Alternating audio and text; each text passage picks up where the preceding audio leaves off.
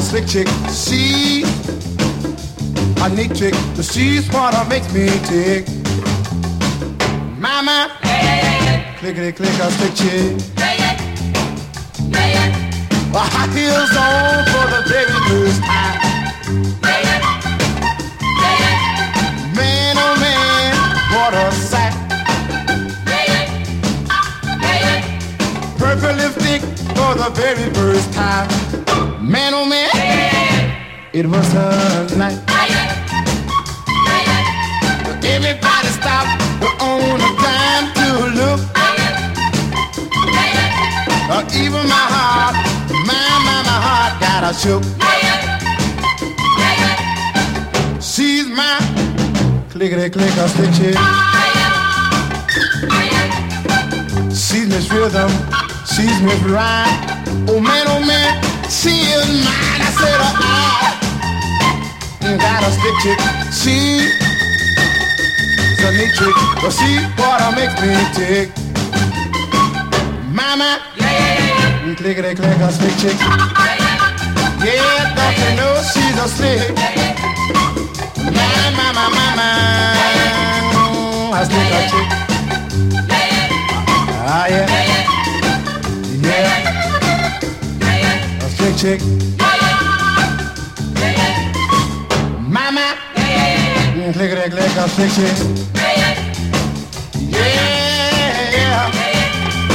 I got a crazy little chick. I don't you know she's slick.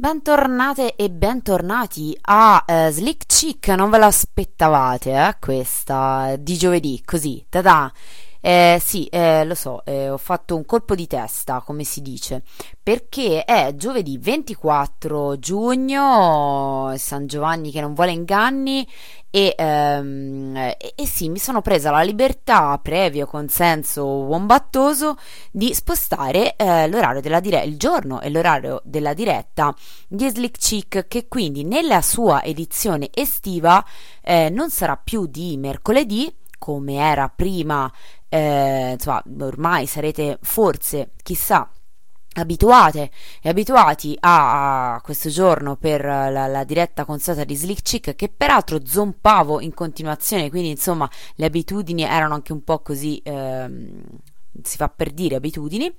E, eh, e quindi però eh, adesso vi dovete riabituare perché invece l'edizione estiva eh, che inizia adesso a fine giugno e direi che ci siamo con l'estate perché fa un caldo abbastanza impressionante mm, eh, l'edizione estiva di Slick Chick sarà appunto il giovedì. Gli orari delle repliche eh, quello del sabato rimane, eh, rimane lo stesso e invece il, l'altra replica che andava in onda il b- b- b- mi sembra proprio il giovedì mattina ecco invece verrà spostata al lunedì eh, mattina per evitare di, insomma, di riempire eh, tutto il palinsesto del giovedì di Radio Wombat con la mia voce perché sarebbe un tantino egocentrico quindi eh, poi comunque vi rimando al sito di Radio Wombat, ovviamente wombat.no eh, no scusate, quello è quello vecchio, mio Dio, come sono disabituata. radiowombat.net il sito di Radio Wombat che ormai non è manco più nuovo e eh, dove potete guardare tutto il palinsesto e potete anche un po' sbirciare eh, i cambiamenti che un po' ci sono stati perché come sapete ormai da, da- da diversi anni eh, l'estate insomma c'è qualche ehm, assestamento quindi qualche trasmissione va in vacanza molte continuano imperterrite alcune insomma iniziano ad avere una cadenza un po' più saltuaria come è anche giusto e naturale che sia e, e invece Slick Chick eh, cambia formato, quindi oltre a cambiare giorno, eh, questo ve l'ho già detto, cambia anche un po' eh, il formato, il format, come si dice, perché eh, già gli anni scorsi ehm, abbiamo mh, eh, f- scelto una formula un po' diversa perché eh, vi leggevo dei racconti fondamentalmente intramezzati da della musica, quindi letture e, e varie di racconti che mi piacevano Quest'anno cambio ulteriormente, ma non di tanto, sempre letture estive sotto l'ombrellone, ma eh, questa volta andiamo ad esplorare eh, non tanto dei racconti di narrativa, ma delle fanzine um, fanzine in particolare uh, su, a tema um, uh, antisessismo e violenza di genere, uh, queer e lotte intersezionali, insomma vari femminismi e varie, varie insomma, declinazioni di questo tema eh, di questi temi intrecciati e lo facciamo appunto attraverso queste fanzine che, ehm, che io pesco con un mio gusto a- assolutamente opinabile e personale dal ricchissimo archivio che vi consiglio di andare a, a spulciare a vostra volta che si chiama anarcoqueer eh, il sito è anarcoqueer.wordpress.com molte molti di voi probabilmente già lo conoscevano. Eh, ci, vi si trova un, un vastissimo archivio a eh, distribuzione libera e DIY di fanzine radicali a tematica queer, femminista, antisessista. E, eh, e, non solo mi viene da dire, in realtà è appunto questo è il macro tema, però poi eh, viene declinato in moltissimi intrecci e moltissime sfumature.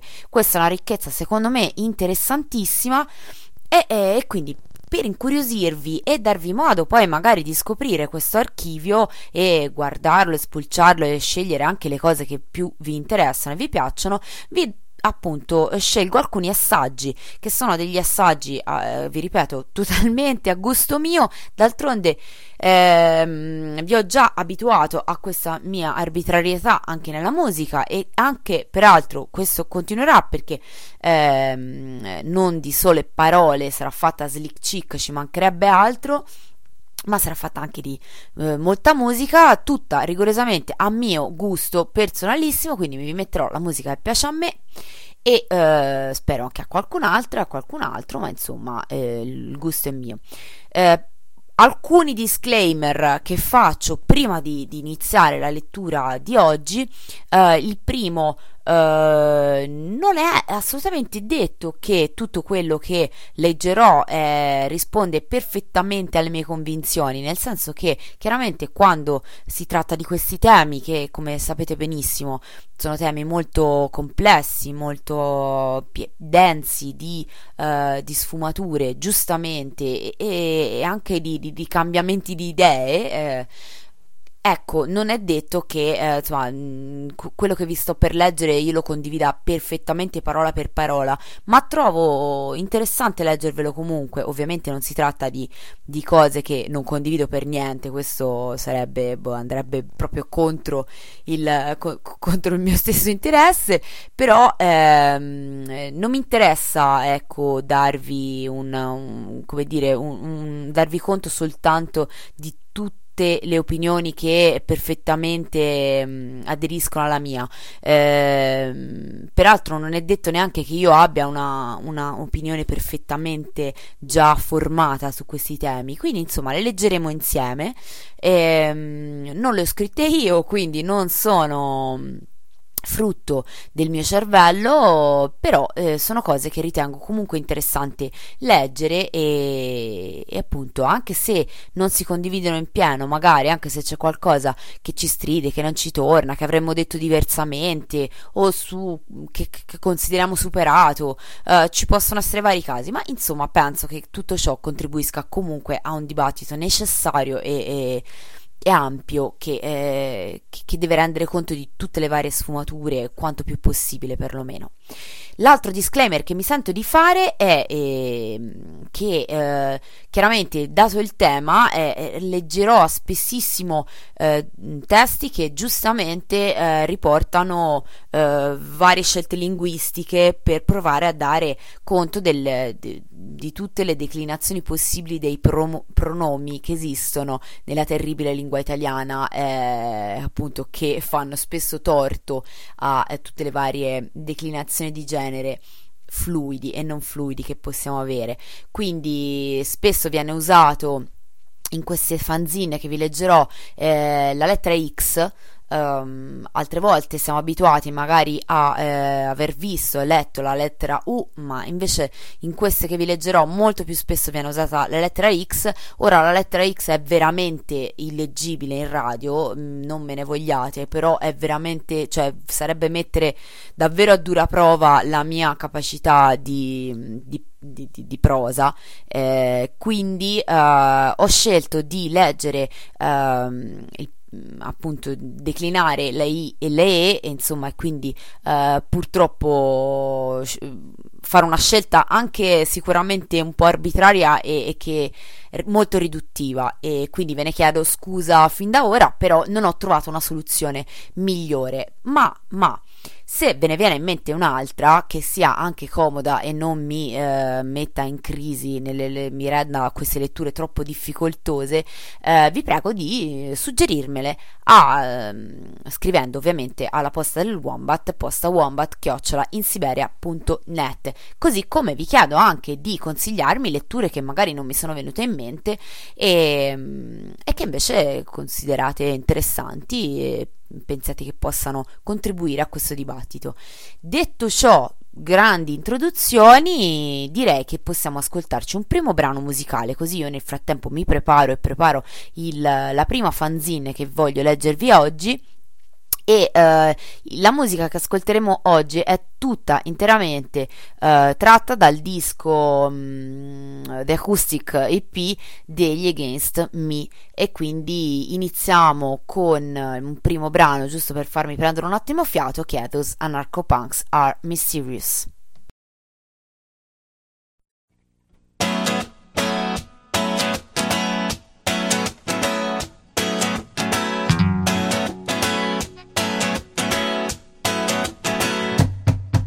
All presidents, we're all congressmen, we're all cops.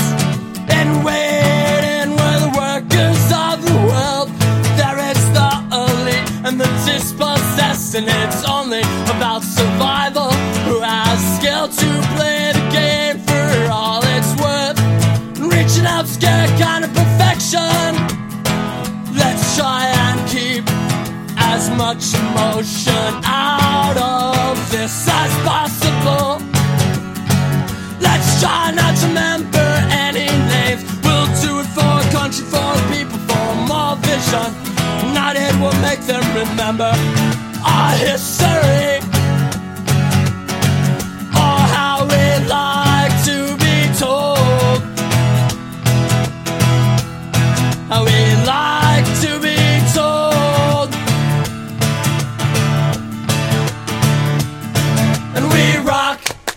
Because us against them we found our own reasons to sing. And it's so much less confusing when lines are drawn like that. When people are either consumers or revolutionaries. Enemies or friends hanging on the fringes of the cards in the system. It's just about knowing where everyone stands. All of a sudden people start talking about guns talking like they're going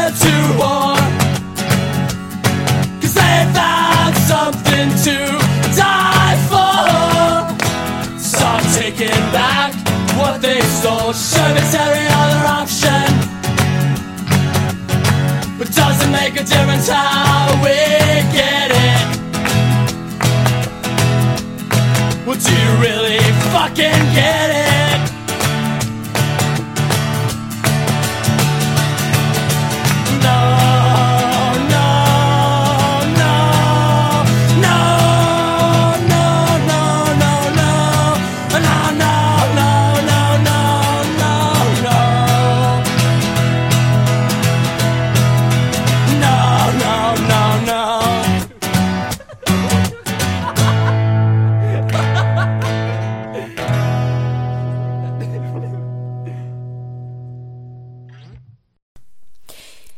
Prima fanzine che vi leggo in questo ciclo estivo di Sl- Slick Chick ehm, ed è, è l'unica che vi leggerò oggi peraltro è, ehm, si intitola Sei fuori di testa, ci sto dentro di brutto ed è del, uscita nel settembre del 2019.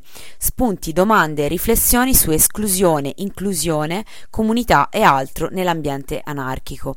Eh, come gran parte delle fanzine che leggerò eh, sono anonime o comunque di gruppi collettivi, eh, non, non tutte lo sono, ma questa ad esempio sì. Due citazioni iniziano eh, la fanzine appunto di, che, vi, che vi sto per leggere. La prima, a complicare ulteriormente le cose si è aggiunto ultimamente un anarchismo postmoderno e piagnone per il quale i principali oppressori sarebbero i compagni. Se già da tempo le assemblee erano concepite come il vivaio ideale di liderini e capetti, adesso vi prolifererebbe la sopraffazione pura, con le sue subdole microoppressioni e le sue occulte gerarchie informali. Eh, citazione da Dino Smith, un concerto senza direttore, articolo apparso sulla rivista anarchica I giorni e le notti, numero 9. Seconda citazione, non c'è peggior sordo di chi non vuol sentire, tratto da mia nonna Adriana. Così inizia, e ora inizia la vera e propria fanzine. Prima di cominciare, ho la convinzione che il dibattito sia fondamentale per far fiorire qualcosa di nuovo dalle nostre menti da tramutare poi in passo, azione, voce, gesto. Tante volte questa parola, dibattito, mi ha comunicato un'astrazione che non riuscivo a collocare in nessuna manifestazione concreta, tangibile, in carne e ossa, o in pagina o in suono. Non sapere cioè come definire quando c'è un dibattito in atto. Quando si passa dalla concatenazione più o meno discontinua di opinioni a qualcosa di più tangibile, organico, vivo, performativo, capace di modificare gli equilibri teorici pratici dei soggetti che partecipano al processo. Credo che oggi in Italia tra anarchici e anarchiche vi sia, tra gli altri, un dibattito su una parola, esclusione nel senso che questo termine sta comparendo come motivo di discordia, di contrarietà, o all'opposto come un qualcosa da difendere e diffondere e credo valga la pena soffermarcisi sopra. Mi piacerebbe a questo proposito tentare uno slancio, dare un contributo. Mettere in parole alcuni anni di riflessioni, di esperienze, di agire, di errori, di dubbi. Per approcciarsi a questo testo credo fondamentale porre una presenza mm, una premessa semantica. La parola in esame non è per chi scrive sinonimo di un'identità, eh, l'escluso, l'esclusa, ma di una pratica, l'esclusione. Questa parola perciò delinea una modalità comportamentale, un agire e reagire ascrivibile a una circostanza in un dato luogo con una durata di tempo, circoscrizione di spazi e condizioni mutevoli. Non l'identificazione di un soggetto.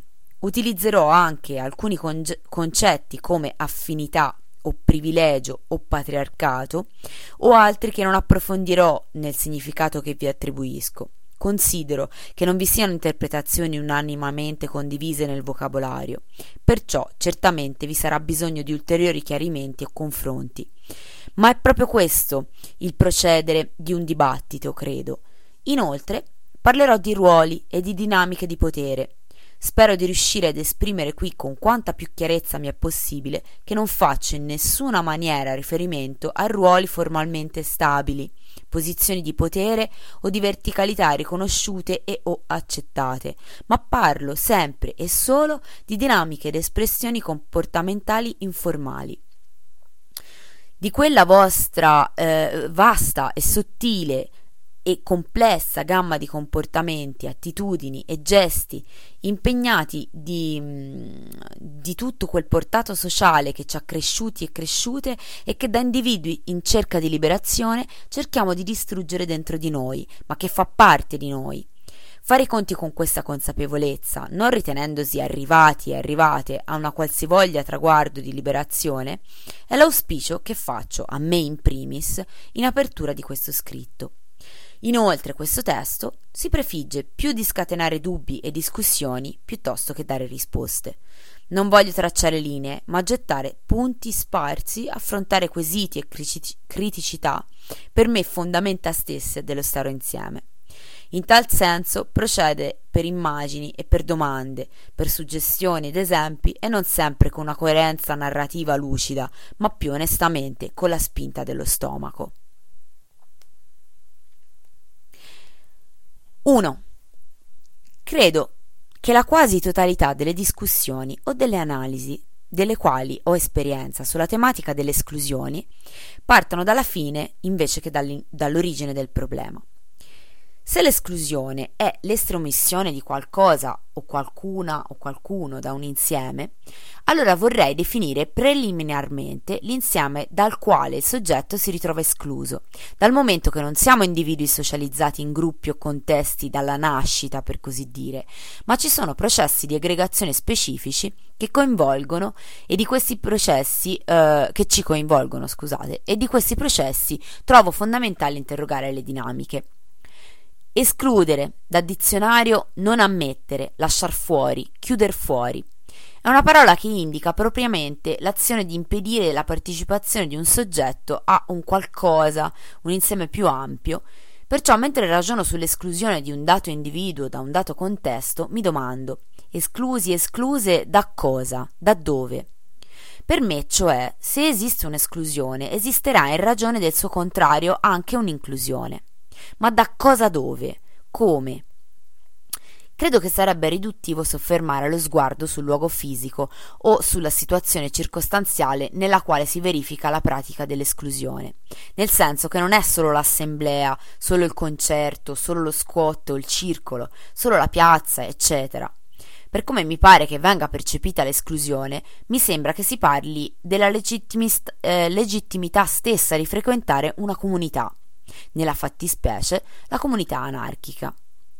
La comunità è l'insieme dal quale si esclude e si viene esclusi e escluse, ma è anche la comunità quale, eh, dalla quale si è, eh, si è parte, eh, ci si sente parte, si considera parte l'altro e l'altra da noi riconosciuto nostra e nostra simile allora credo che l'origine del discorso sia da ricercarsi nei meccanismi di creazione dell'insieme includente-escludente, ancora prima che sui metodi e sulla, mh, mm, sulle motivazioni della pratica stessa.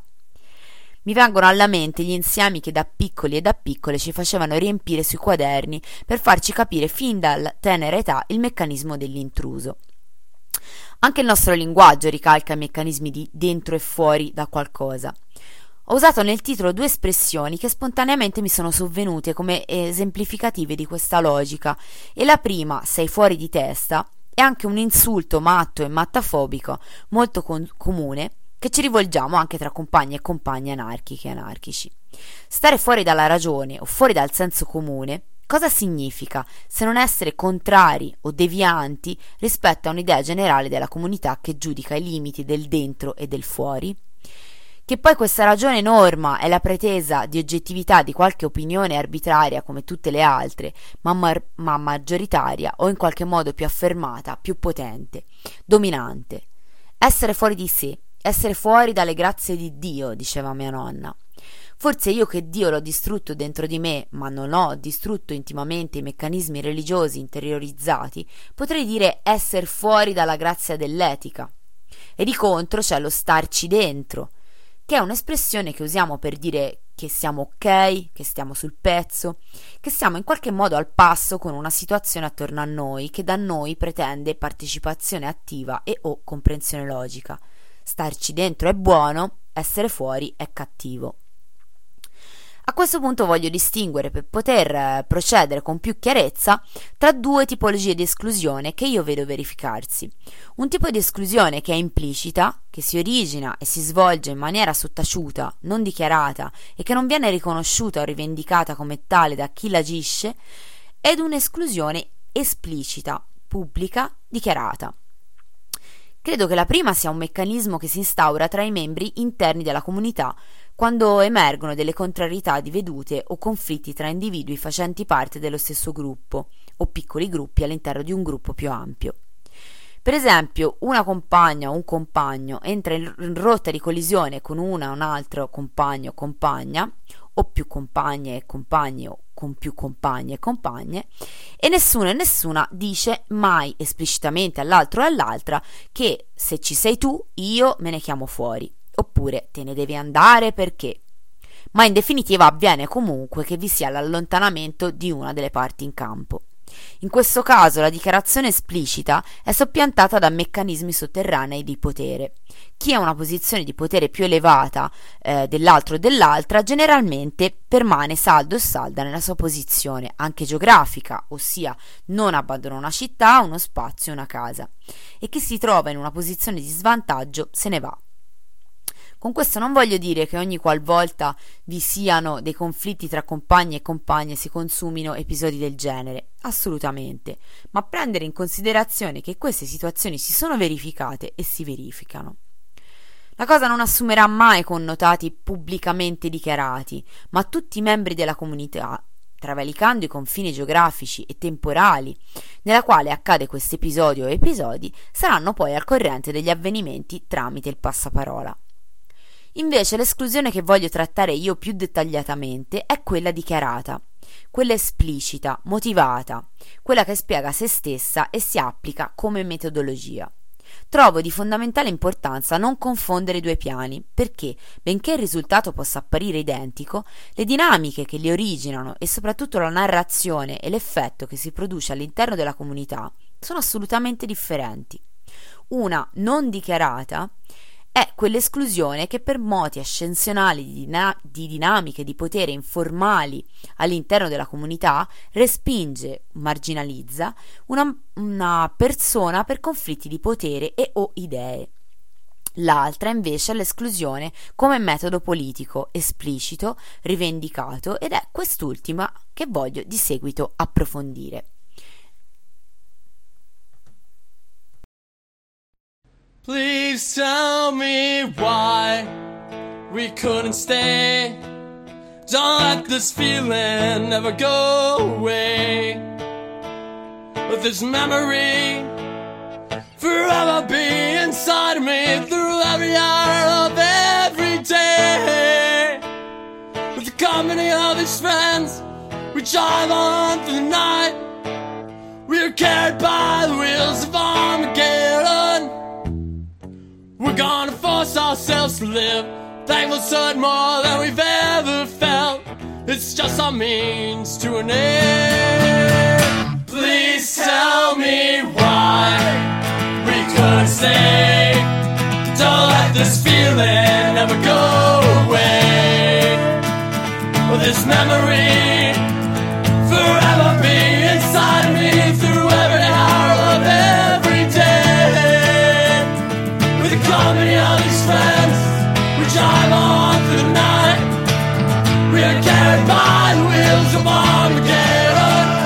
honestly, we're on to the best intentions. Maybe those intentions alone, just enough to get us anywhere but here. In the middle of America.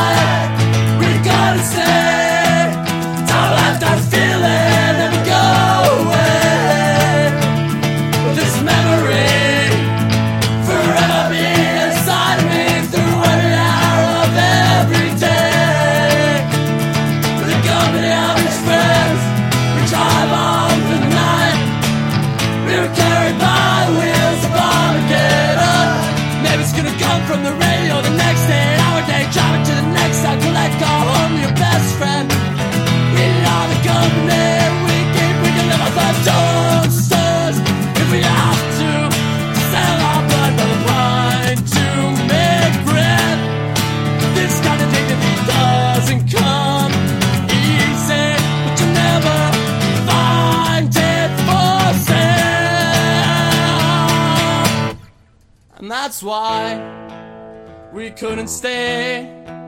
But never let that feeling never go away. Kept a memory inside of us through every hour, through every day until we died. It was with the company of those friends that we drove on through the night behind the wheel of Armageddon.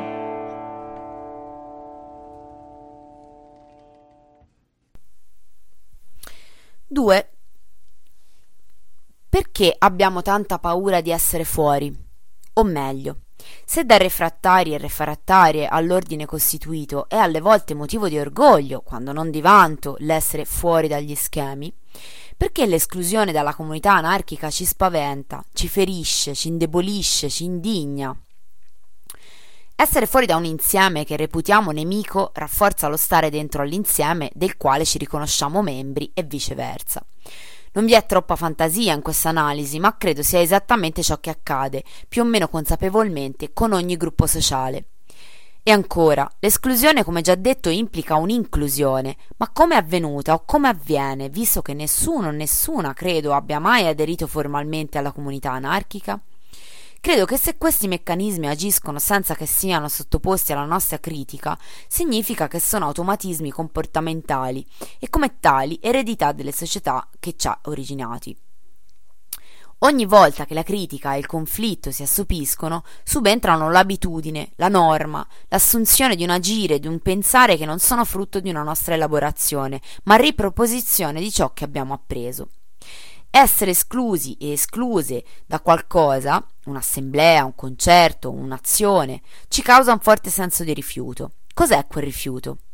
Rifiuto d'accettare che siamo davvero noi l'oggetto soggetto di tanta contrarietà? Rifiuto di comprensione riguardo a così diverse interpretazioni di un episodio di cui siamo protagonisti e protagoniste? Senso di colpa inespresso che si tramuta in rabbia? Paura del giudizio della comunità, orgoglio ferito, paura della solitudine forzata che temiamo ci venga inflitti, inflitta, sentirsi oggetto di ignominia, paura che dietro a quell'esclusione si celino motivazioni oscure, trame, intirighi torbidi che altri e altre tessono alle nostre spalle, paura di perdere la, la propria posizione di privilegio? Un primo esempio. Se al se alcuni e alcune miei compagni e compagne non mi eh, chiamano per organizzare qualcosa, io crederò immediatamente che abbiano calcolato ponderatamente che preferivano organizzarsi secondo affinità con altri e altre e magari per numero e per circostanze io non ero indispensabile. Questo non mi creerebbe alcun problema. Fa parte del nostro comune accordo lo stare insieme non per abitudine o per senso di appartenenza, ma per il desiderio di con- condivisione. Penso che tanti e tante compagne anarchiche farebbero questo ragionamento nel caso circoscritto di un piccolo gruppo che si auto-organizza. Ma se si va nella dimensione di comunità, si riproducono esattamente gli stessi giochi di inclusione e esclusione, cioè di potere di chi decide chi sì e chi no, di quando frequentavo il consorzio umano delle scuole dell'obbligo. Pre- preliminarmente, come dicevo, ci sarebbe da definire cosa sia e chi abbia istituito la comunità anarchica, perché a me che scrivo, per esempio, non appartiene e non interessa nei termini di una grande famiglia identitaria, della quale cioè facciamo parte per autodenominazione. Se mi identifico nelle teorie e nelle pratiche dell'anarchismo, allora ne faccio parte. E se ne faccio parte automaticamente, che è come dire acriticamente, allora ho pieno diritto di sentirmi parte dei processi decisionali che vi si svolgono all'interno. Per esempio, nel momento in cui si debba decidere chi fa parte eh, tanto quanto me della comunità e chi no. Infami no, autoritari e autoritarie no, sessisti e sessiste no, razzisti e razziste no, eccetera. Ma tutti questi modelli sono prodotto immaginifico di concetti arbitrari, nel senso che non sono, forse non lo sono mai stati, certo non lo saranno mai, unanimamente condivisi i parametri di definizione di queste categorie. Perché di categorie si parla alle quali applicare giudizi e moduli comportamentali.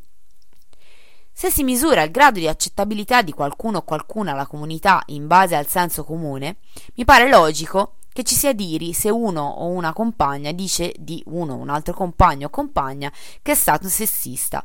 Per esempio, perché nello scarso e tutto sommato recente dibattito all'interno della comunità anarchica, in questo pezzo di mondo dal quale scrivo, Riguardo al sessismo non vi sono parametri comuni di definizione di cosa sia e cosa non sia sessista. Il parametro che sovrasta le opinioni individuali, cioè maggioritario, cioè infine dominante, mi pare essere quello dell'importanza dell'unità del movimento.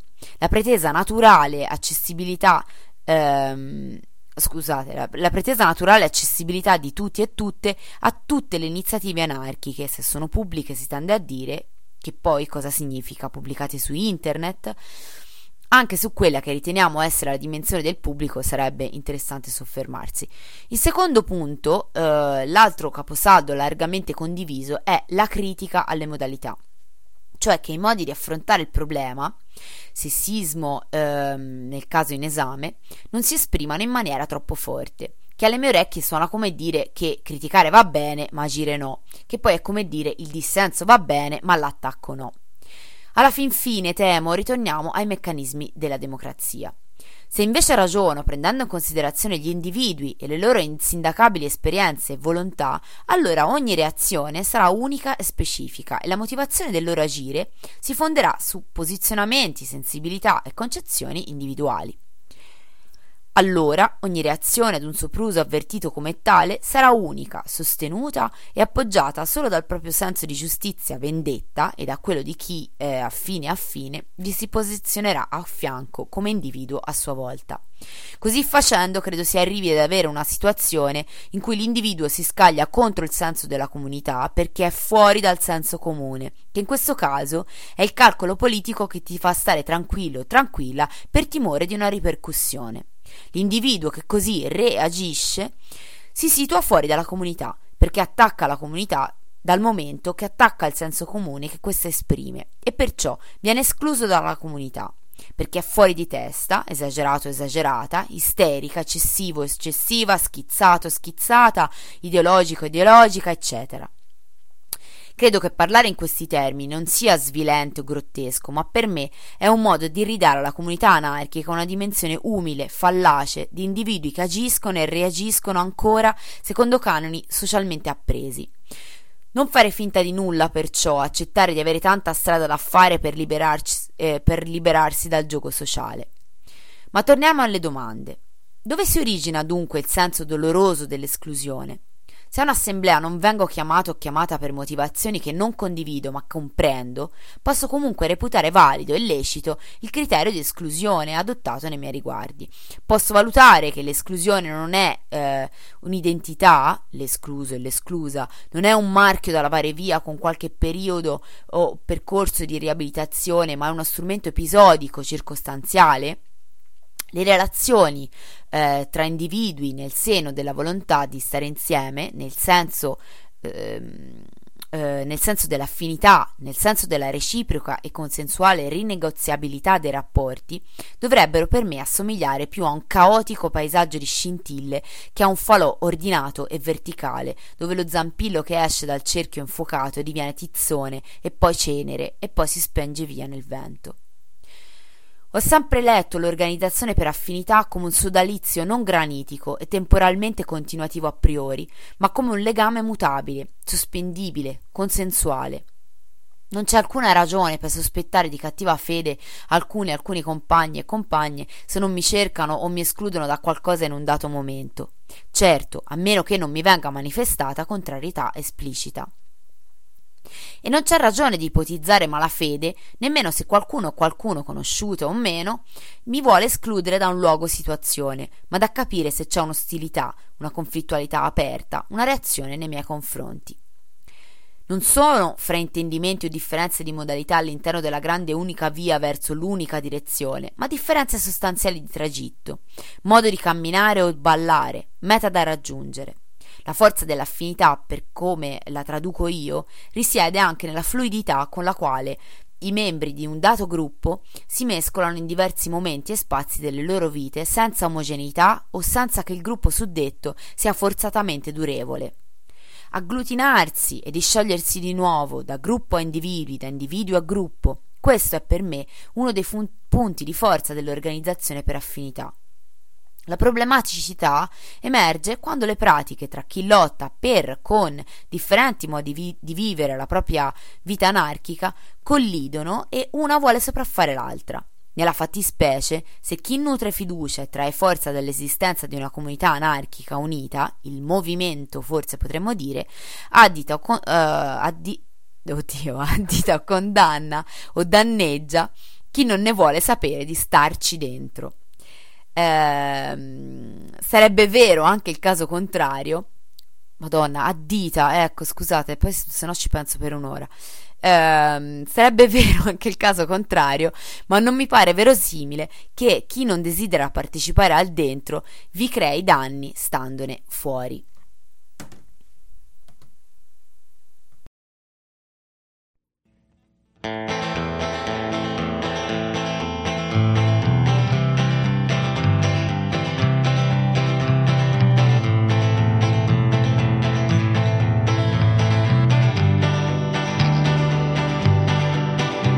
Evelyn sits by the elevator doors.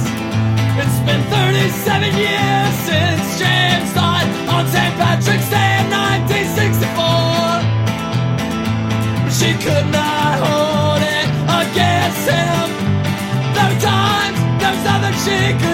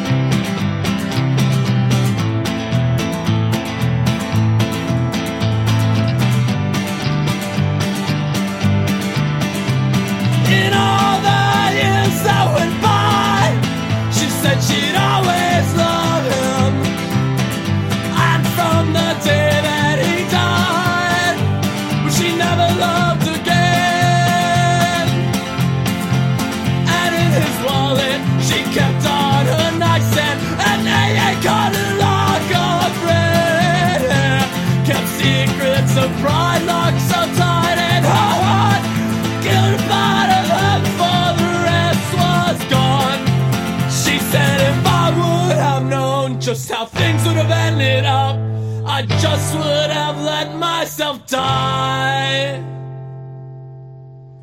And just like James, I've been drinking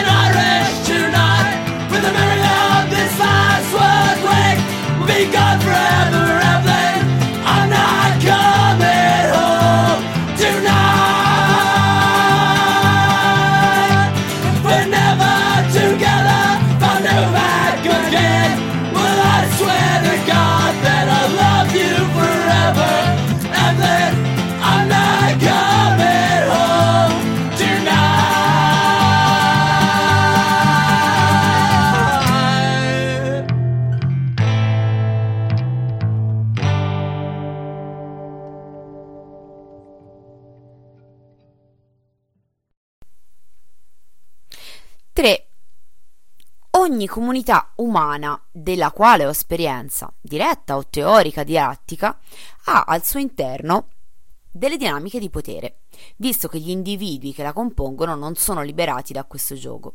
Per fare un esempio delle dinamiche di potere di cui parlo riguardo alla pratica dell'esclusione, potrei invitare a riflettere su quanto l'esclusione per una qualsivoglia ragione di uno facente parte eh, del fuori, un non compagno o compagna anarchico o anarchica, per intenderci, non desti lo stesso scalpore rispetto all'esclusione di un membro riconosciuto della comunità.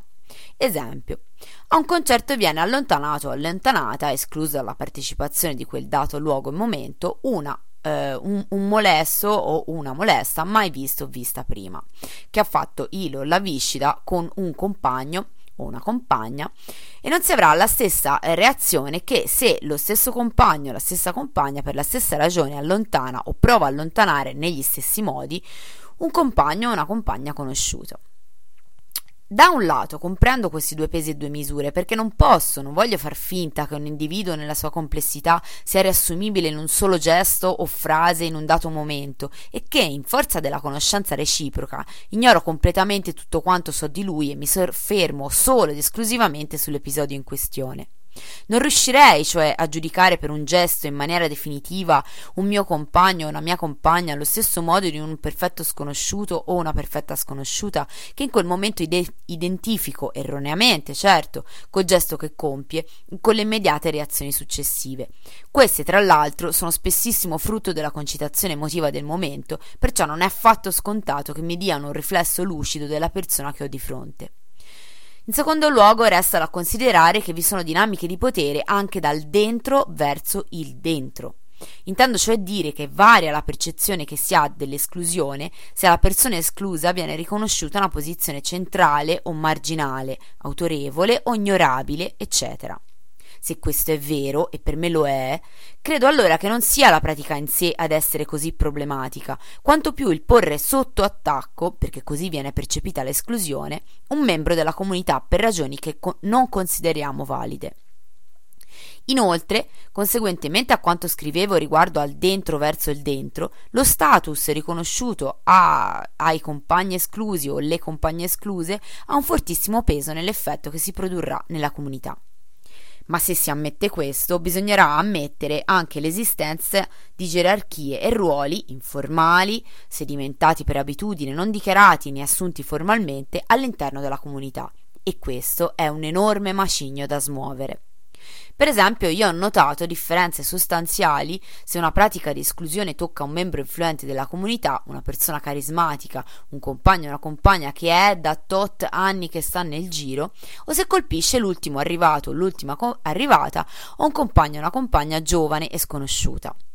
Possiamo controbattere che queste cose non succedono tra gli anarchici e le anarchiche, che siamo tutti e tutte sullo stesso piano, che i liderismi sono stati scardinati, ma io non ci credo. Non ci credo perché sono stato, sono, uno di quegli uomini che ha rivestito un ruolo carismatico, centrale nella propria piccola comunità, che ha perpetuato le dinamiche di potere e di gerarchia informale all'interno di un dato gruppo di compagni e compagne e credo di riuscire, ora che mi sono stati aperti gli occhi e ho accettato di tenerli aperti, a vedere intorno a me e ancora in me, perché non ne sono esente, questi atteggiamenti. Non parlo di una sorta di illuminazione New Age, parlo di estendere l'analisi sull'oppressione al nostro quotidiano e riconoscere, accettare e rivendicare che la lotta contro il privilegio e oppressione comincia attaccando in primis anche i propri, i propri di privilegi. Per me che scrivo, di conseguenza, rivendicare di avere in odio il mio ruolo uomo, tanto quanto il mio ruolo sbirro, sbirra, fascista, prete, banchiere, banchiera, vivisettore, accettare che abbiamo interiorizzato di questo sistema oppressivo più di quanto ci piacerebbe pensare e che la guerra contro l'oppressione dentro e fuori di noi è ben lungi dall'essere conclusa, ci dovrebbe costringere a guardarci dentro, dietro, attorno e cercare di affinare la nostra empatia, la nostra capacità di ascolto e di decostruzione di ciò che siamo. Nello specifico, l'esclusione contro chi ha agito oppressione sessista. Se è vero che non siamo individui liberati che attraversano spazi liberati, ma che tutt'al più ci si augura in via di liberazione, allora è lecito presumere che siamo le stesse persone che compongono la società tutta che ci ha partorito e partorite. Società quale, eh, delle quali da individualità anarchiche nel senso più ampio del termine, critichiamo la pace sociale come palude mortifera dove annaspa, quando non affoga, il desiderio della rivolta distruttrice generatrice. In questo senso, non c'è periodo peggiore di quello in cui va tutto bene. Allo stesso tempo io credo che la pace sociale anarchica non sia un buon presupposto perché le, le cose vadano bene a, rivel- a livello interrelazionale. Se nella società dell'eteropar- patriarcato la pace so- eh, sociale significa mantenimento dello status quo, ossia del privilegio, nella comunità anarchica, allo stesso modo, la pace sociale mantiene intatti i privilegi di chi non li ha mai messi in discussione, a scapito di chi, una volta riconosciuti, cerca di liberarsene. E tanto più a scapito di chi, sembra inutile dirlo ma io lo faccio, di questi privilegi non gode, la separazione dentro e fuori dalla comunità giro, movimento, area anarchica è una falsa e falsificante dicotomia. Non siamo individui altri dai modelli dominanti, siamo semmai individui che riconoscono il modello dominante come nocivo e vogliono disfarsene, ma enunciare una volontà non significa avverarla. Non è scontato che il riconoscimento del privilegio e dei meccanismi delle multiformi facce del dominio sia un processo collettivo parallelo e uniforme per tutte e tutti. Per una miriade di variabili, i nostri percorsi di vita e le nostre priorità sono anche diversissimi, benché similari.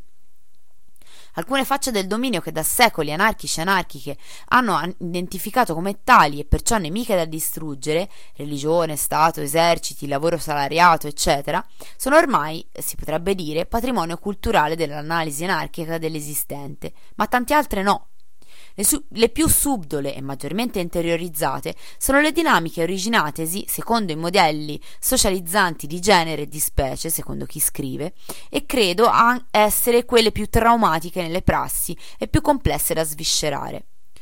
Torniamo al nocciolo della nostra questione. L'esclusione come metodo contro chi ha agito dinamiche di oppressione sessista. A questo riguardo, concordo essenzialmente con chi dice che per causa di un episodio di sopraffazione agito da un compagno o una compagna su un altro compagno o compagna, alla fine vi sarà quasi sempre comunque un'esclusione. Si tratta di capire chi vogliamo che venga esclusa o escluso. Cerco di spiegare meglio. A ben vedere l'esclusione viene attuata comunque quasi ogni volta si viene a conoscenza di un episodio di aggressione, molestia, stupro, violazione del consenso agito da un compagno o una compagna contro un compagno o una compagna. Nel senso che ciò che accade se non si prende una posizione decisa contro l'aggressore o l'aggressora è che implicitamente perciò in maniera più subdola e deresponsabilizzante si prenda posizione contro la persona aggredita. Poiché chiaramente la, pres- la, persona aggredita non si sentirà a suo agio, o quantomeno di certo non subito, se lo stesso spazio è anche attraversato da chi l'ha aggredita, se come compagni vogliamo, eh, compagne vogliamo dimostrarci solidali e complici, credo dovremmo prendere fin da subito una netta posizione. Non prenderla e lasciare che le cose vadano più o meno per inerzia significa dimostrare che gli spazi, le situazioni non sono agevoli per i compagni e le compagne aggredite e aggrediti e sono invece tutto sommato tolleranti verso compagni aggressori o compagne aggressore. Per prendere posizione non voglio intendere che si traccino schieramenti di supporto di una piuttosto che dall'altra parte, ma che la cosa diventi responsabilità collettiva, che generi discussioni, che venga affrontata e problematizzata, che non si faccia finta di niente o che si insabbi tutto sotto la coltre del sono loro faccende private.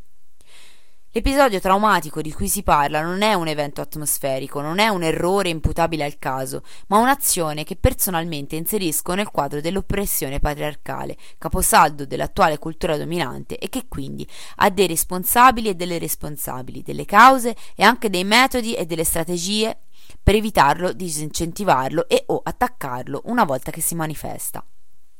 Per me il fine di questo scritto è quello di approfondire il dibattito e la pratica su questi metodi.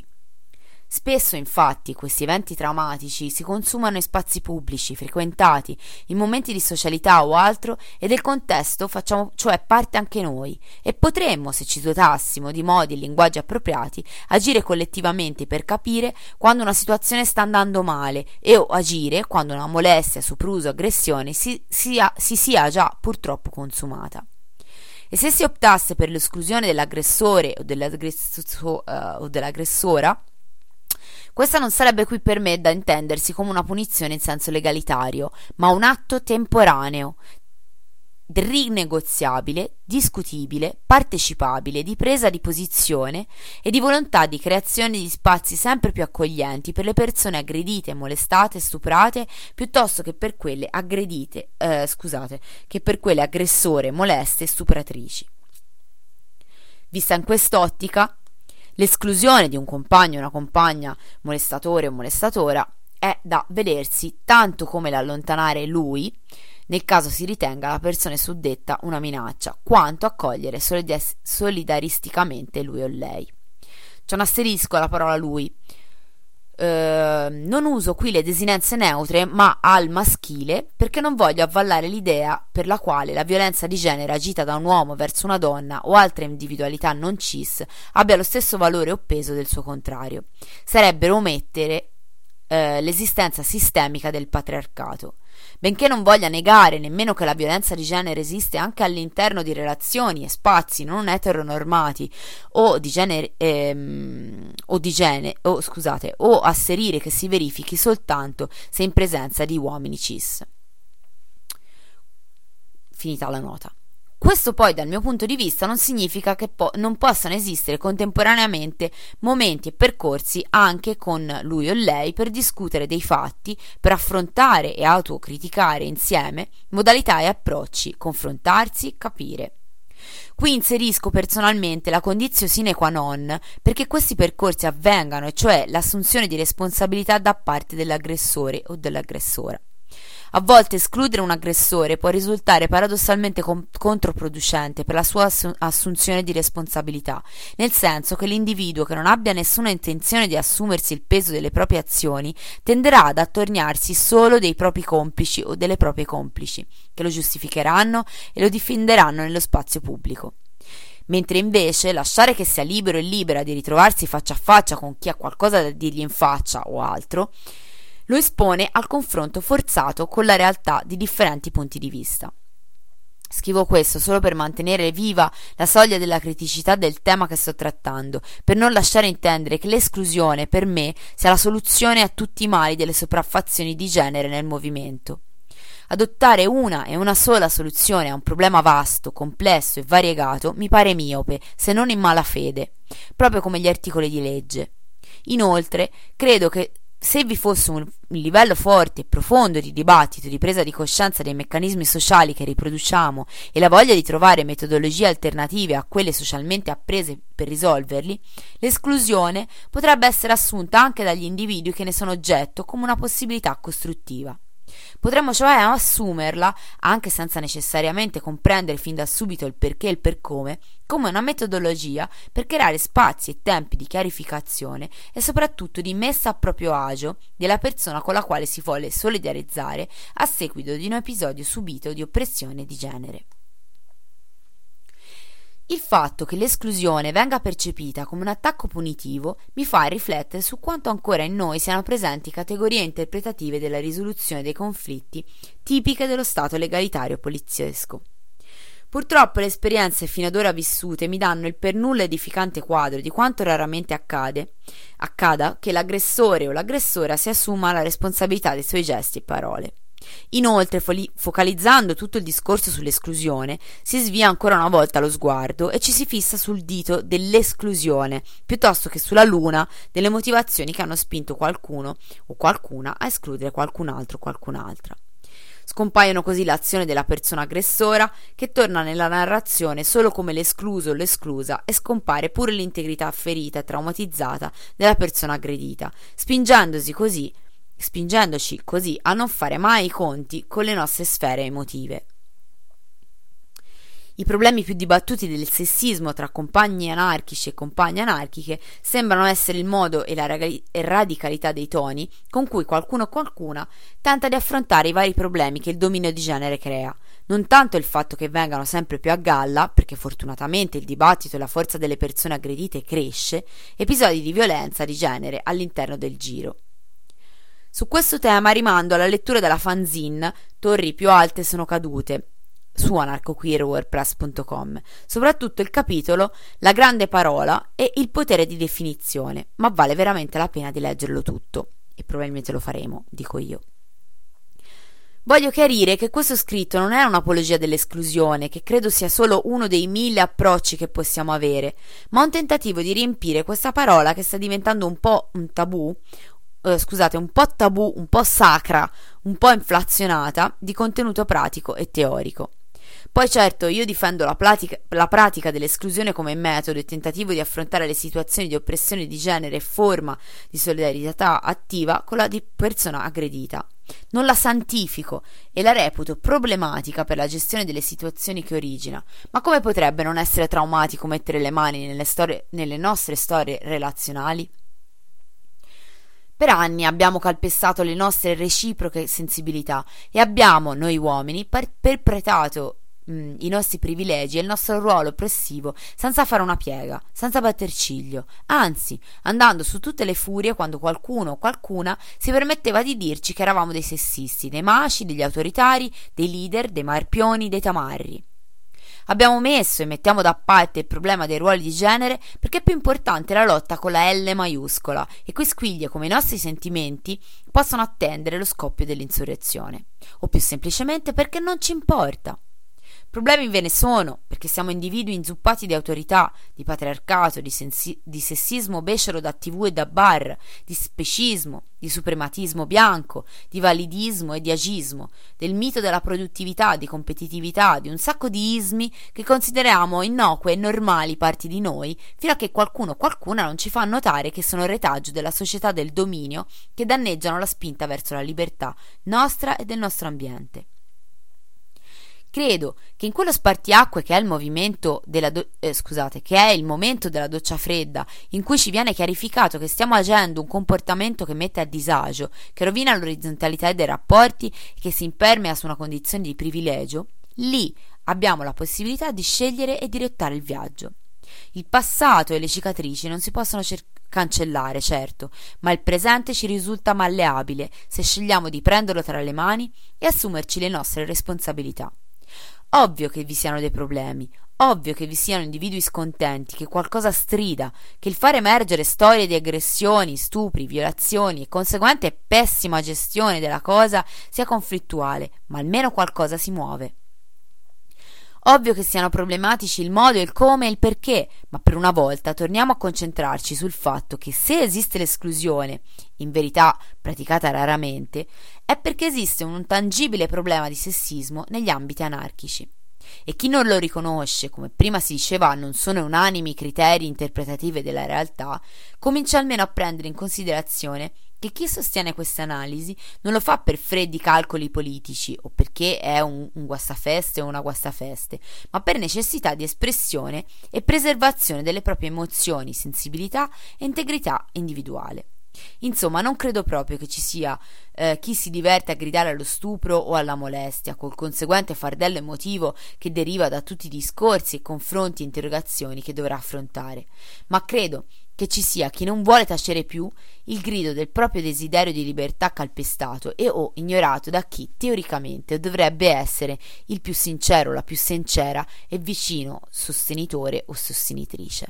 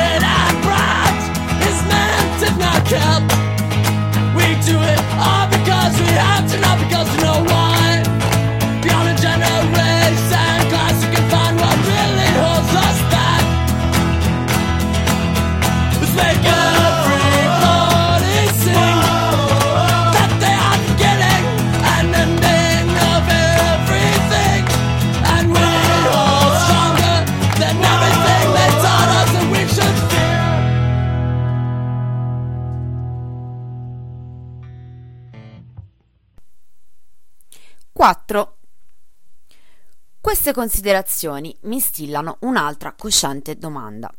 Come ci conosciamo nel giro anarchico? Intendo dire attraverso quali modalità, con che profondità, sondando quali parti di noi. Credo davvero che la socializzazione del giro anarchico abbia quasi le identiche caratteristiche, smussate per quanto riguarda la parte monetaria, di quella eh, del fuori dal giro, vale a dire della società della merce e dello spettacolo nel suo complesso. Mi è capitato di sentire più volte che qualcuno, il maschile qui non è casuale, rispondesse a una critica sul suo comportamento sessista contro un compagno o una compagna, cose del tipo sono 12 anni che giro per i posti, so come ci si comporta. Oppure sono 15 anni che suoniamo negli spazi, non siamo sessisti, chiedi a chiunque. Ecco, a parte il nonnismo becero implicito in, frasi, in queste frasi e la pochezza di argomentazioni di individui che sfoggiano gli anni di militanza come credenziale della loro affidabilità o affinità presunta con chi sta facendo loro notare che stanno mettendo a disagio qualcuno o qualcuna, mi chiedo come ci conosciamo? Come nella pratica avvengono i nostri scambi sociali, su quali basi, su quali coordinate, su che presupposti e soprattutto con quali prospettive? Passare, eh, passare numero X serate di birra, pancarcore e sigarette in uno squat è una modalità che mi permette di conoscere intimamente un compagno o una compagna attorno a me? O il vedersi una volta un to- ogni tot di mesi in assemblee nazionali o iniziative pubbliche, spesso spinti o spinte dall'urgenza del contingente e, attornia- e-, e attorniato o attorniate da nemici e nemiche in divisa, momenti in cui c'è tantissimo di cui discutere o fare e pochissimo tempo per conoscersi nell'intimo, per condividere qualcosa di noi. All'oggi rispondo di no, anzi è tutto il contrario di ciò che voglio per me e in più è fuorviante perché alimenta il pregiudizio positivo del ci conosciamo da una vita. Lui, lei non farebbe mai una cosa del genere. Quando il conoscersi di cui si parla, per me ora, non è altro che il parallelo alternativo della società da bar alla quale ci hanno predisposto ed educato. Cosa abbiamo fatto di tutti questi anni passati nei posti, nel giro, nei concerti, nelle situazioni, nei cortei, nelle case occupate? E se siamo stati e state insieme nel, senza stare insieme, se ci siamo conosciuti e conosciute e ci conosciamo da anni senza conoscerci, allora mi pare che eh, ciò che avviene nella società anarchica, scusate, nella socialità anarchica, non sia uno scambio profondo tra individui che crea legami o li recide, ma una sorta di evento di riconferma periodico della comunità. Uno stare insieme dove si sta da sé o col proprio gruppetto di amici e amiche affini all'interno del più grande insieme collettivo, perpetuando la dimensione comunitaria, aumentandone la quantità, giustificandone e rafforzandone l'esistenza. Parlo qui generalizzando, dando per scontato che vi siano anche all'interno del quadro da me descritto molteplici e differenti eccezioni. Ai miei occhi questa è una pratica partecipativa, la socialità che vorrei nell'ideale confuso, multiforme, mutevole, dubbioso della mia anarchia è una socialità dove la formalità è distrutta, dove il fo- conflitto è presente, dove tutto è rinegoziabile, dove ogni mia azione e sentimento sono valorizzati o perlomeno compresi, dove i corpi si possono liberare ed esprimere, dove è l'ebbrezza sostituire l'estasi e soprattutto dove nulla è dato per scontato.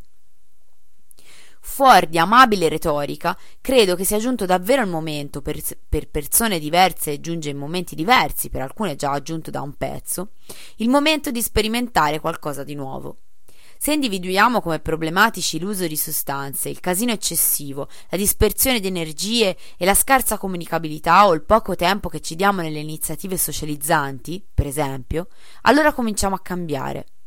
Sperimentiamo momenti senza sostanze, luoghi agevoli per ogni tipo di corpo e, fisi- e fisicità, tempi più lunghi per darci modo di sentirci a nostro agio e rompere la timidezza, assemblee divise in piccoli gruppi dove ci diamo qualche linea guida da seguire, tipo interventi non di un quarto d'ora e non la stessa persona che parla 16 volte e le altre una o nessuna, eccetera, eccetera.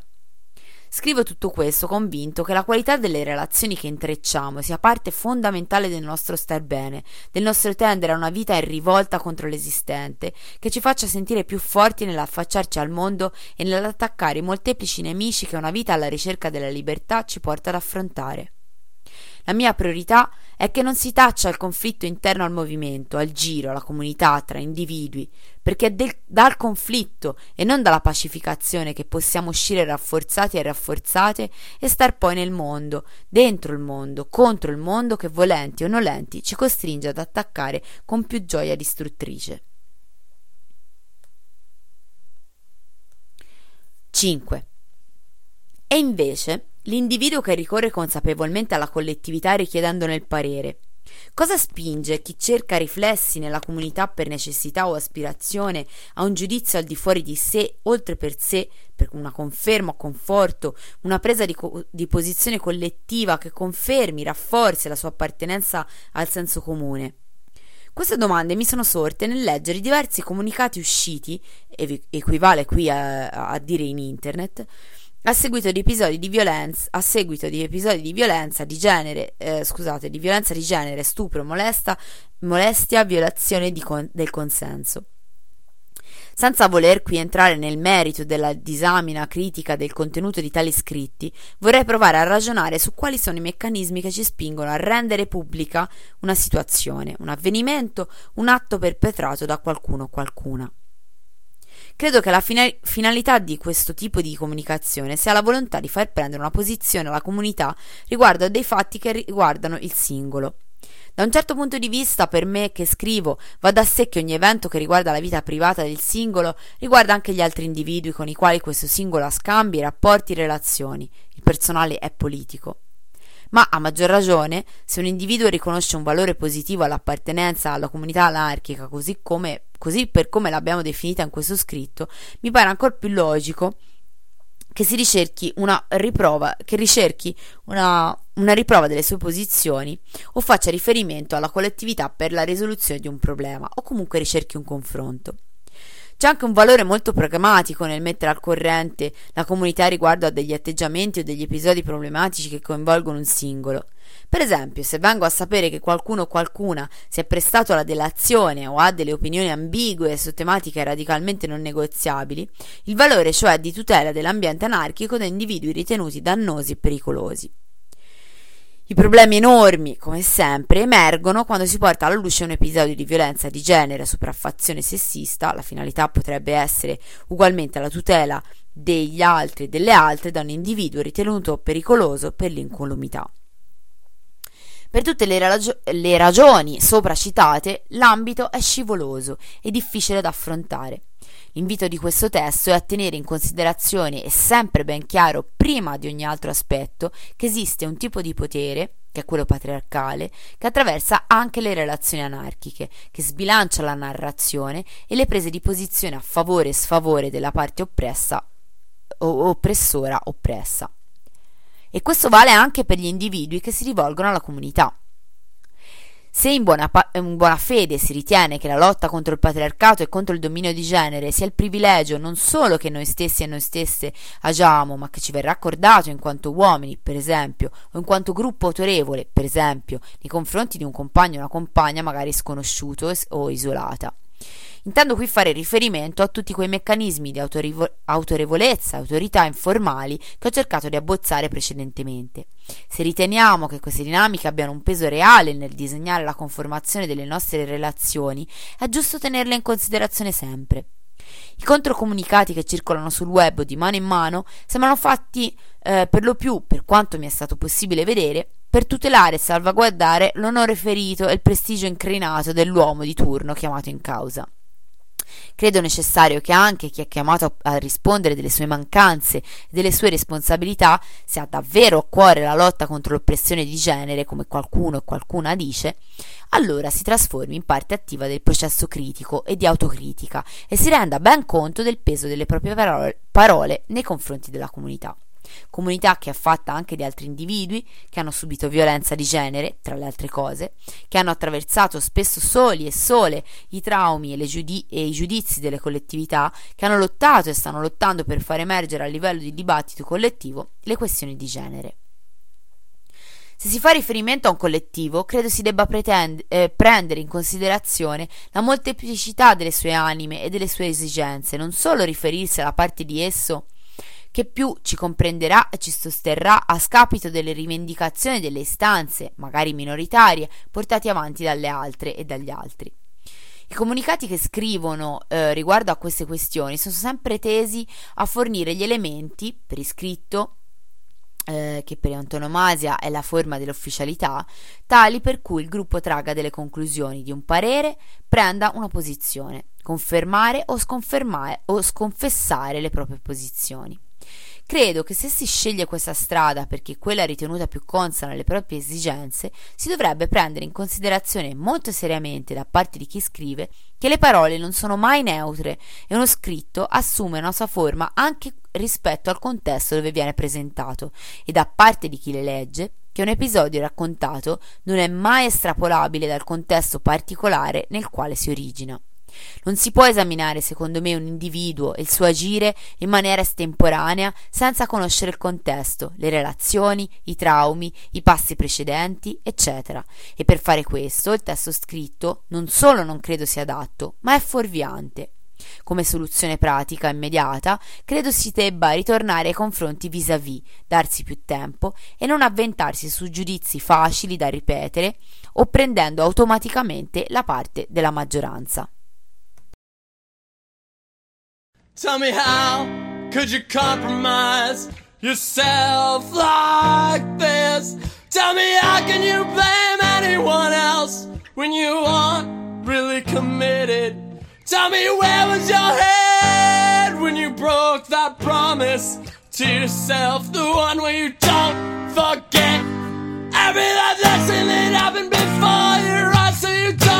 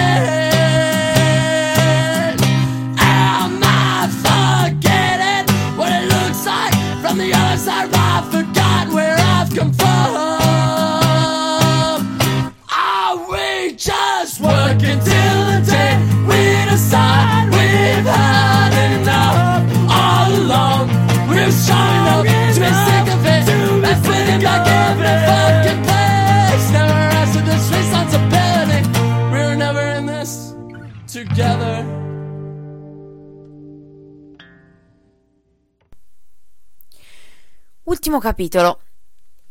All'atere. Io senza nessun altro, nessun'altra, nemmeno me stesso e me stessa. La società patriarcale, quella dalla quale scrivo, è un sistema complesso che sopprime scientificamente non solo l'indipendenza fisica dell'individuo, ma anche e soprattutto quella emotiva. È certamente vero che non siamo più autosufficienti per quanto riguarda la sopravvivenza fisica, ma lo è altrettanto per l'integrità affettiva, psicologica, emotiva, sessuale. Il mondo che mi ha cresciuto e che perdura sempre più spietato e minuzioso eh, nel dominare il vivente a favore della negazione dello stesso, denaro, infrastrutture, tecnologia, realtà virtuale, eccetera, è un mondo che mi ha insegnato che l'uomo è un animale sociale. La società giustifica in se stessa, nella possibilità della propria perpetuazione, ogni aberrazione ed è, sem- eh, ogni aberrazione ed è sempre per adeguarsi ed essere accettati e accettate dalle società che veniamo plasmati e plasmate.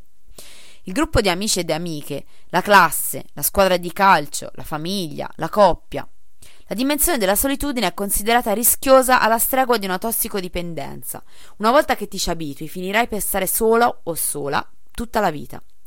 e nessuno, nessuna sano di mente vuole stare solo o sola. Il tendere alla pienezza dell'integrità emotiva, al pari di qualsiasi altra parte di noi, tangibile, sensoriale o sperimentabile altrimenti, credo sia un percorso da sgombrare dalle zavorre dell'educazione sociale e poi da reinventare. Visto che l'emozione più importante che ci hanno detto di coltivare è il famigerato amore, la solitudine primaria da scongiurare è quella del cuore implicitamente o esplicitamente, con differenze specifiche a seconda del genere che ci hanno assegnato, la società, cominciando con le, no- con le persone a noi prossime, i parenti, i genitori, amici, amiche, stigmatizza il nostro rimanere soli e sole, come sintomo di qualcosa che non va. Da piccole e piccole, nella comunità obbligatoria detta scuola, ci fanno sentire strani e strane e o malati o malate se siamo troppo da sole, se non socializziamo. Stare soli e sole non è facile, come ogni cosa che non siamo abituati a fare e che ci hanno sconsigliato, disincentivato, messa in guardia dal fare. Di solito nel nostro immaginario la solitudine è un'emozione assimilabile alla tristezza. Io credo del, eh, che dallo stare soli, quando questa sia una dimensione che possiamo sceglierci, vi sono i casi in cui non sia scelta, per esempio dentro una cella, possiamo imparare tantissimo di noi stesse scoprire forze e capacità che non pensavamo di avere o che ancora più subdolamente ci hanno insegnato che non possiamo possedere, traguardi che da soli e sole non possiamo raggiungere. Credo che vi sarebbe da fare una specifica per quanto riguarda l'educazione di genere. Gli uomini sono comunque generalmente cresciuti instillando loro eh, la menzogna che possono fare qualsiasi cosa da soli che sono forti, che non hanno bisogno di una mano, che la competizione e la vittoria che ne conseguirà imman- immancabilmente sono la più virile affermazione della loro grandezza ma questo non ha nulla a che vedere con l'onesta e liberatoria riscoperta di sé che prima di tutto, per la mia etica anarchica, deve passare dal filtro del non affermarsi imponendo il proprio privilegio ad altri ed altre. Inoltre, stare soli e soli in un mondo dove la massa è la forma sostanza generale del presente, ci dà la possibilità di guardare le cose con occhi sgombri, con tempi non condizionati, con angolature che, ci, che solitamente non ci diamo, non ci danno il tempo di essere apprezzate. E se troviamo utile per affinare la nostra empatia la pratica di mettersi in una posizione di scomodità, forzarsi cioè di smettere quanto più possibile la nostra convi- condizione di privilegio, allora credo che anche forzarsi a ritagliare momenti di solitudine, il negarsi a meccanismi e dinamiche collettive, possa aiutarci ad affinare il rapporto con noi stessi e noi stesse e con i nostri desideri, troppo spesso sormontati dalla mole di stimoli prodotti dal corpo collettivo. La solitudine viene generalmente immaginariamente associata al silenzio, al vuoto, all'assenza assenza dalla società, dalla comunità, da altri umani. Il rumore è un'estensione sensoriale della presenza. I macchinari fanno rumore, le voci altrui fanno rumore, il passeggiare frenetico della gente fa rumore, il nostro cervello che, che frulla pensieri ostinatamente per non lasciarci soli e sole, nemmeno nella solitudine fisica, fa rumore, un rumore che spiazza i sensi. Per me, oggi, la solitudine è un esercizio. E ciò che scrivo non è, non vuole essere un vademecum dell'arte di star bene con se stessi e se stesse, ma alcune intuizioni e spunti per chi sente gli stessi aghi punzecchiare gli stessi nervi. Le gioie e i traumi della vita collettive eh, della vita collettiva, scusate, sono solo uno dei tanti modi che possiamo darci per vivere e credo che debba necessariamente alternarsi a momenti di riscoperta del sé per non assuefarsi al collettivo e finire per considerare la necessità del tutto come coincidenti con le necessità di una parte e viceversa. Se l'appartenenza alla comunità è un sentiero che socialmente ci viene aperto e consigliato, la classe, la curva, la cricca di amiche e di amici, il collettivo politico, eccetera, la solitudine non ha apologeti. Forse perché chi sta da solo o da sola non ha interesse a scrivere per chi che sia. Visto che questo scritto si apre con delle considerazioni problematiche sulla comunità, sul senso di appartenenza dei sentimenti e dei sentimenti negativi che scaturiscono dal senso di esclusione, Credo che interrogare noi stessi e noi stesse sul ruolo che ha o non ha la solitudine nella nostra vita possa risultare interessante. Non parlo qui dell'individualismo in senso storicamente anarchico, benché sicuramente vi siano delle affinità di tensione con quegli individui che hanno tracciato tale via, ma della solitudine come pratica esistenziale, come strumento per accrescere la fiducia in noi stessi e noi stesse, e perché no, per tastare i limiti della nostra sopportazione di noi stessi. Non intendo poi nemmeno le condizioni in cui ci ritroviamo sole, ma la progettazione e la decisione deliberata di stare da soli non per circostanza perciò, ma per scelta. Spesso credo non sia facile stare da soli da sole perché non ci piacciamo o ripetiamo, senza interrogarci intimamente se sia vero o meno, che non ci piacciamo.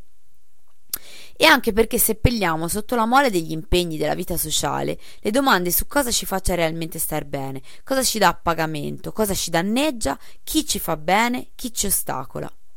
Credo che potremmo provare l'esperimento di approcciarci a noi stessi e noi stesse come qualsiasi altro sconosciuta, per non darci per scontate, per non ingabbiarci da soli in ruoli e maschere che troppe volte è il fuori da noi che ci cuoce addosso.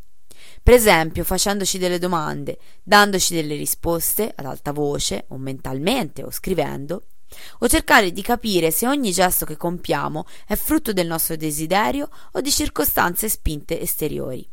E non è vero che la differenza tra noi e altre persone è che a, noi stessi non possiamo mentire. Mentiamo e come?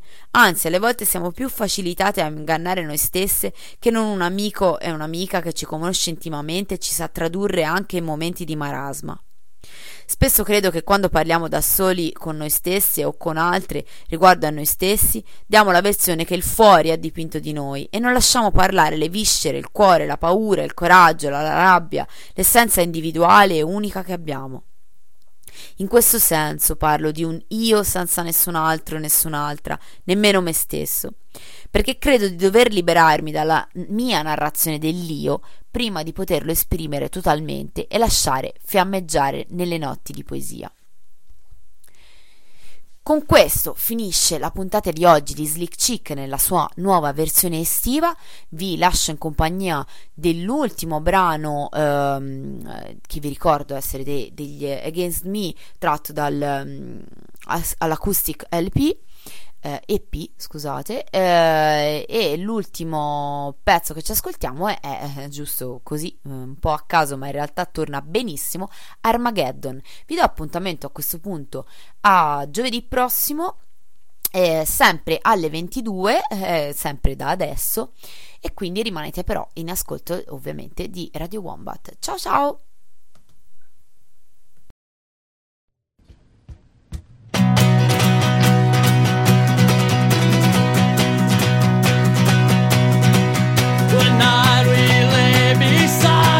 so close to a sweat, with two fans circling.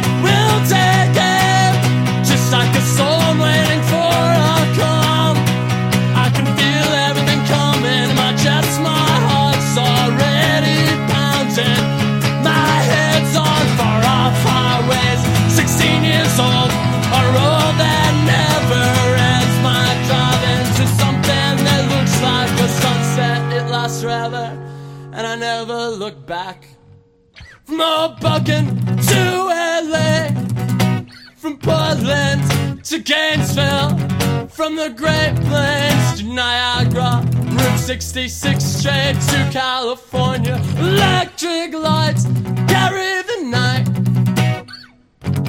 We're moving far for time on our feet, on wheels, and in the sky. Yes, we're going cause we'd die if we'd stay here. And those dying trains will carry what's good and real and pure. And the rest can burn. in hell. and for the four-year-old girl found dead in a dumpster, shot by her mother. Her eulogy is the sound of construction through head to head driving. Two days, just another day.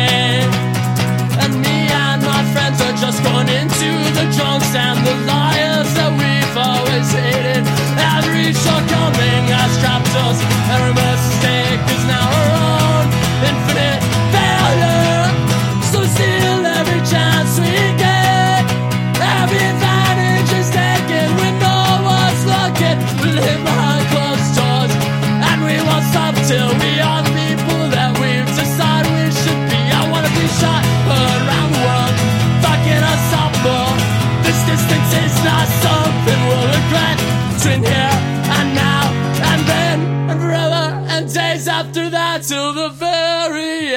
from Hoboken to LA, from Portland to Gainesville, from the Great Plains to Niagara, Route 66 straight to California. Electric lights carry the night. We moving forward for time on our feet, on wheels, and in the sky. You're still going, cause we die if we stay here. And those dying dreams will carry what's good and real and pure. And rest.